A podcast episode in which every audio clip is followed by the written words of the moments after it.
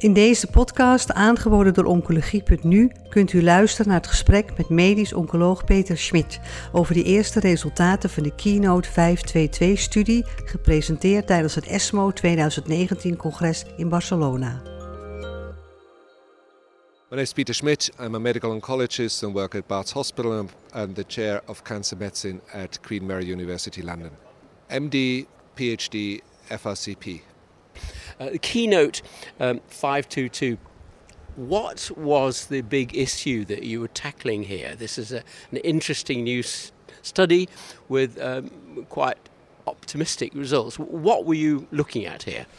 Triple negative breast cancer is an aggressive subtype of breast cancer. Uh, in early triple negative breast cancer, the standard of care is chemotherapy.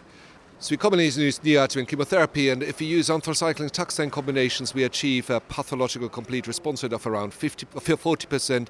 If we add in platinum, we see a path CR rate of around 50%.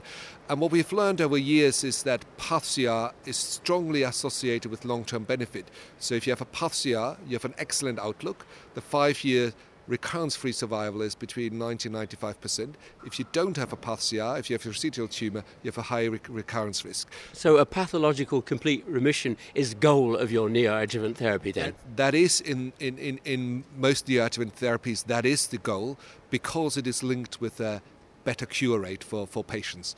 And at the moment, is it all patients with triple negative disease who are candidates for neoadjuvant therapy? The vast majority of patients with, with triple negative breast cancer would be offered neoadjuvant chemotherapy. There's a small group of patients with small tumors who may get surgery first, but we increasingly tend to give chemotherapy before surgery because it tells us whether patients have a very good prognosis and, and, and don't need to have more treatment, whereas patients who have a high risk of recurrence, we may give additional treatment after surgery. Of course, we've all been hearing exciting results with immunotherapy, so tell me about this combination that you've been trialing here. In, in the Keynote 522 trial, which is the first placebo controlled randomized phase 3 trial of immune therapy in early breast cancer, we combined the immune checkpoint inhibitor pembrolizumab with neoadjuvant chemotherapy. And we also then carried on after surgery with pembrolizumab alone for, for, for six months. So in total, patients received pembrolizumab or placebo for a year.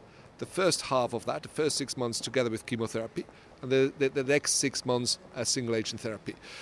The chemotherapy we gave was, is, is, is the most intensive and most effective chemotherapy we can give in, in triple negative breast cancer, which is a combination of anthracyclines and, and, and, and, and cyclophosphamide, but also of carboplatin and paclitaxel. And with that, we would expect a path CR rate in, in, in, of around 50%. And what were the endpoints?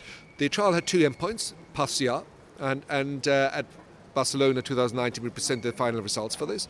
But it also has a second primary endpoint, which I'm is going to get you to do that again because of the squeaky trolley. So, so, so, uh, sorry about that. Yes. mm.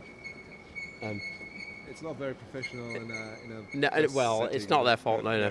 Um, so, what were the endpoints? The the trial has two primary endpoints. One is path CR, and the second endpoint is event-free survival. Now, path CR is an endpoint we determined very early, and in Barcelona 2019 we could share the final results for this. Event-free survival is, is, is a time-dependent endpoint, and we will need for longer follow-up for the final results for that. Right. So, what did you do in the study, and what did you find?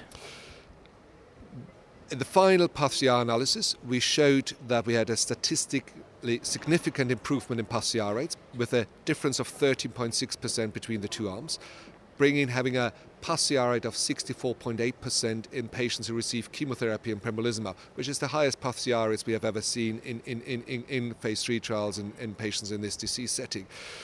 We have, with a very short median follow-up of only 15 months, we also already see a strong emerging signal in event-free survival.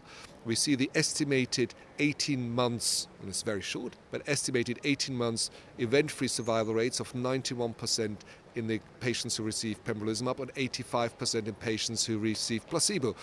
The hazard ratio at this point in time is 0.63, which is very encouraging. We had a very, very, very ambitious at this early time point a, statist- uh, a boundary for statistical significance which has not been reached. But I'm very confident that with a little bit more follow up, when we have the, the, the properly planned longer follow up analysis, we will see a significant difference in event free survival. What sorts of additional toxicities were you seeing with this combination? So we look at two phases. We look at the neoadjuvant phase, and the toxicity is clearly dominated by chemotherapy. And, uh, and if you look at the most common side effects, there's very little difference between patients who receive chemotherapy plus pembrolizumab or chemotherapy plus placebo. There's a, maybe in RASH there's about a 5% difference. In all the other groups, it looks very, very comparable in the, in the common side effects. If you look at patients in the adjuvant phase where, where there was no chemotherapy anymore, where they got the, where patients received the drug as single agent therapy, again, there's very low level of, of, of, of moderate to severe toxicity and, and, and, and generally very well tolerated and, and only subtle differences between immune therapy and placebo if we specifically look at the rare events which are called immune mediated events, uh, the, the things that have been uh, described for immune therapy, pneumonitis, colitis, uh, liver function tests, these are very rare. What we see commonly is, is, is changes in the thyroid function, which is a common observation in all immune therapy trials and, and, and requires medication. What we will have to do, obviously, is, is, is follow up these patients, and we need long term follow up data because it's in a curative setting. But at this early time point, it is hugely encouraging. The safety signals are completely consistent with what we know, and, and uh, but, but longer follow up will, will, will obviously follow. What's the licensing position, though? Because pembrolizumab is already uh, licensed, so uh, could you use it already in, in neoadjuvant therapy like this?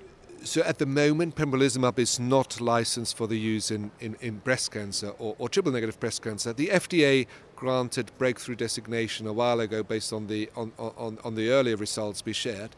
And in the past, data sets, data from trials with patients with triple negative breast cancer who achieved a path CR benefit were used or were at least reviewed by the EMA as well as by FDA for possible accelerated approval.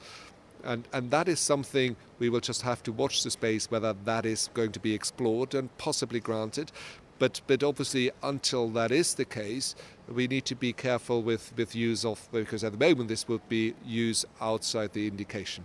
Indeed, we need to watch this space because the follow up, as you say, is quite short at the moment. But what clinically might this sort of change of therapy mean, do you think, for doctors?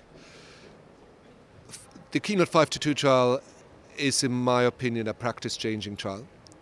And it will establish immune therapy as a new standard of care for patients with triple negative breast cancer. Now, to firmly say this, we have to have the full event free survival follow up, but the results we have are, are, are strongly encouraging. Uh, we will work out over time whether every patient needs this, but a, a, as a step forward, for me, this is a practice changing trial.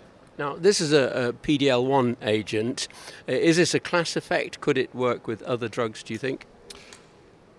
I think we have seen in many disease settings that, that we can achieve similar results, often with different checkpoint inhibitors, but each checkpoint inhibitor will have to demonstrate the efficacy in that specific disease setting. So, would I assume that other checkpoint inhibitors may show similar results? Yes, I would, I would hope so. But ultimately, we need to see that, and those trials are ongoing as well. Is there potentially a role still for CTLA4 inhibitors? So far, the role of CTLA4 inhibitors in breast cancer uh, uh, has been very limited. Uh, it is obviously well established in melanoma. It's less well established in, in, in many of the of the other solid tumors. And in breast cancer, it doesn't seem to be the, the, the, the, driving strategy at the moment. There are other combination strategies we are pursuing, for example, combinations with AKT inhibitors. So, what do you think are the take home messages for busy cancer doctors coming out of the study you've just been presenting, which you say is potentially practice changing? Combination of chemotherapy and immune therapy in early triple negative breast cancer improves path CR rates, shows a very strong trend in event free survival with at a manageable toxicity profile longer follow up will hopefully demonstrate significant event free survival benefit and then make hopefully turn this into a new standard of care. Bent u geïnteresseerd in meer podcasts? Deze zijn te vinden op de website oncologie.nu.